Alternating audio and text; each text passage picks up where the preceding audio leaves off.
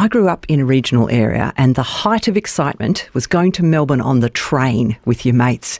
We had a train station at the end of the main street of our little town, which was quite a rarity. I don't know if teenagers today have the same fun feelings about a long train trip, especially if there's nowhere to charge your phone. But there has been a resurgence of interest in train travel lately. Let's see what's behind that.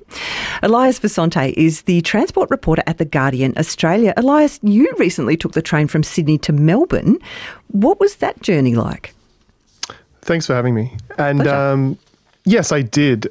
I um, I think I got it in December, and it's it's a pretty long trip, mm-hmm. um, as I'm sure anyone who's ever taken it will remember. And I think the thing that that puts a lot of people off is the fact that the trip from Sydney to Melbourne is actually longer than it, the drive is.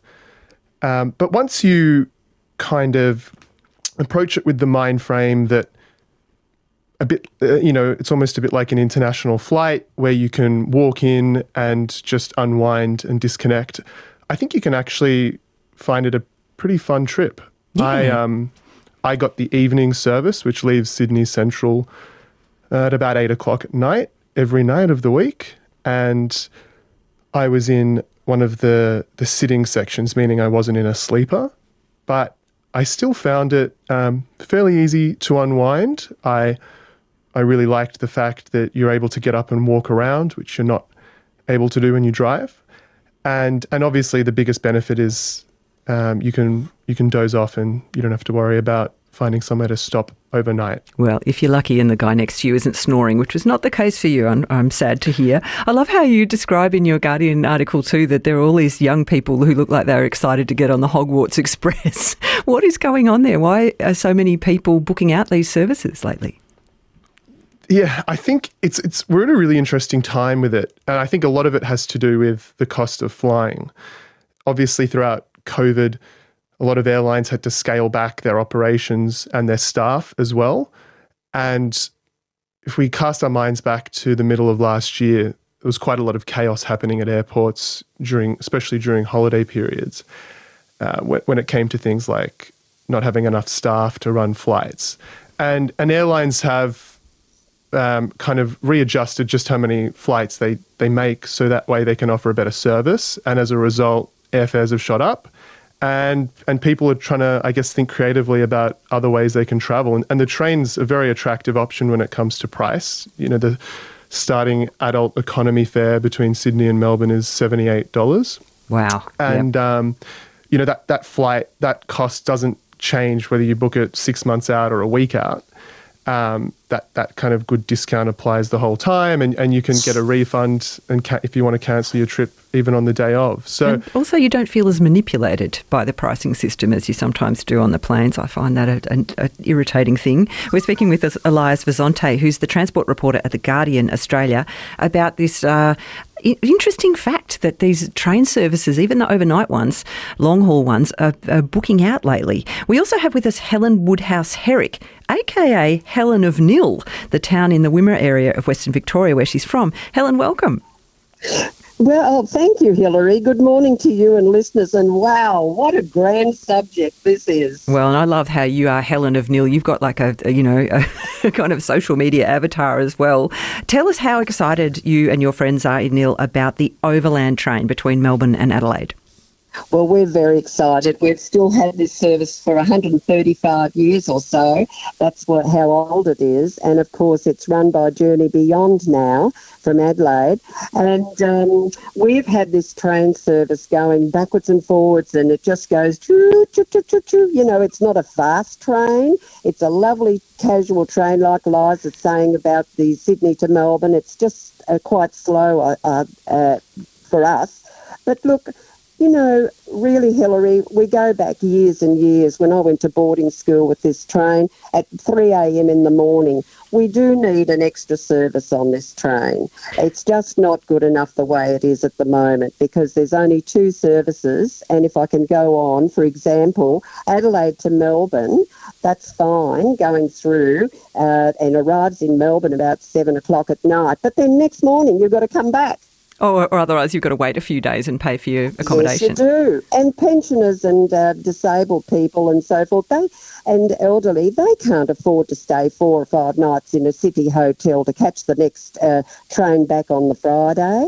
Well, and there's so, that tricky you know, thing, isn't it, Helen, where you are, where there's different gauges of rail lines. So you can catch the overland from Nhill. You can't catch the normal train to Melbourne from Nhill. You can catch it from nearby. Is that does that complicate the picture when it comes to lobbying for better services?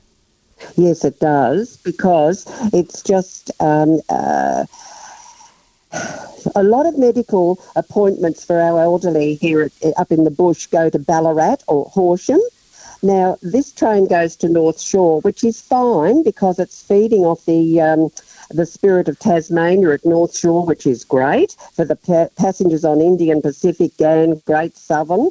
All of that it links up. But the thing is, um, if only we could have the timetable fixed. The timetable is the problem because it used to be every night. One train coming to Adelaide, another one going through to Melbourne. It was going uh, full on.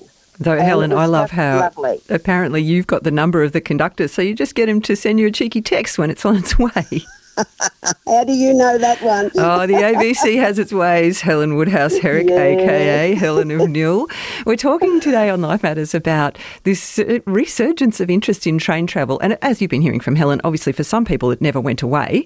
Text message from Mark I did the Trans Siberian trip 15 years ago and it's just amazing. It takes three days. Though, judging by our Facebook page, your experience depends very much on the kind of train. Another text says the train service between Sydney and Melbourne is where the French train network was in the 70s. It's slow, the food is atrocious, and the coffee is undrinkable. Don't use it, is that uh, assessment. Uh, Elias Visontay from The Guardian, a lot of train travel options were disrupted during the pandemic restrictions, but in general, how is train travel faring in Australia these days? Progressing, regressing, remaining static? Well, I think when it comes to you know the, the regional and intercity, interstate trains that we're talking about, it's going through a, as we've talked about, a huge um, uptick in demand. Um, but I think, as Helen points out, um, that demand can only go so far when the services aren't there. I, I, as I was talking about earlier, the Sydney to Melbourne train has a, you know, for all its problems, it's actually got a great timetable in that it leaves there's two services every day of the week. One leaves in the morning, one leaves in the evening. If you get on at night in Sydney, you can wake up in Melbourne at 7 a.m. and vice versa, um, as it makes its regional stops. Obviously, that's not, uh, they don't always suit people, you know, boarding at midnight in Wagga, but um, the, the frequency is there. And as a result, I, I was talking to the Transport for New South Wales, who run that Sydney to Melbourne line, and you know, demand has, I think it's it's more than doubled in recent months, and it's you know well above pre-COVID travel rates on on the Sydney to Melbourne line. Interesting. And uh, you know, I a part of me thinks that there a lot of people are discovering that you know, especially something through COVID, we've realized we can't have everything at our fingertips instantly, and when you consider going to the airport, having to, to travel there, the time that takes, then the cost of getting that transfer on both legs. And, you know, once they remember the hideous delays or lost bags they probably had last year, I think that's really making people reconsider hey, maybe 10 hours and 50 minutes, look, it's not great, but it's also, it could be a, a chance to unwind. And, and, and as I said, yeah, it's almost like they need to be running more services which is not something they can do at the click of a finger. But mm. um, in at least on the Sydney to Melbourne train, it's so booked out that they're having to add extra, ca- you know, as many carriages that carriages as they can to the services just to keep up that's really interesting. There's quite a few people commenting on the price of the longer haul trips, like the Ghan, for example, in the Indian Pacific mm. on our Facebook page. That's an issue for a lot of people. But this fascinating text, I, I said earlier, I don't know how excited young people are about uh, some of these long haul train trips, especially the ones where there's no charging ports. I got this text in response, and, and yay to you for um, giving me a little slap on the wrist here. On behalf of all the other young people I know, we love trains. Gap year adventures to Japan and Europe have blown our minds on the one wonderful slower journeys, beautiful vistas, and higher accessibility that rail travel has to offer. Governments should invest now, especially when the future looks like heavy polluting short haul flights will only get more expensive. Just quickly, Elias Visontay, uh, the federal government did announce a new high speed rail authority in December this last year. Is that a sign that maybe they are turning their investment focus towards rail a bit more? Well, I think it depends who you ask. Anthony Albanese is definitely a bit of a train nerd, and a lot of people are excited about the the current science. So they've invested in starting up a high speed rail authority. They've talked about how um, getting a high speed line between Sydney and Newcastle will be their first priority. But there is a chance that this could end up just like all the other plans for high speed rail have in the past um, until we actually see you know a shovel in the ground. I think most observers of trains will kind of still have that skepticism. Yep.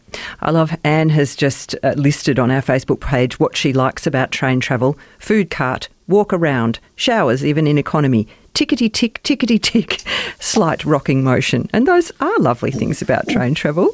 Uh, and uh, sorry, Helen, uh, you um, have taken a few long haul trips on trains. What are your highlights so far? Yes, I have. I've done the Indian Pacific, the Ghan, the Great Southern. Um, Tell us where the Great Southern goes. I don't know that one.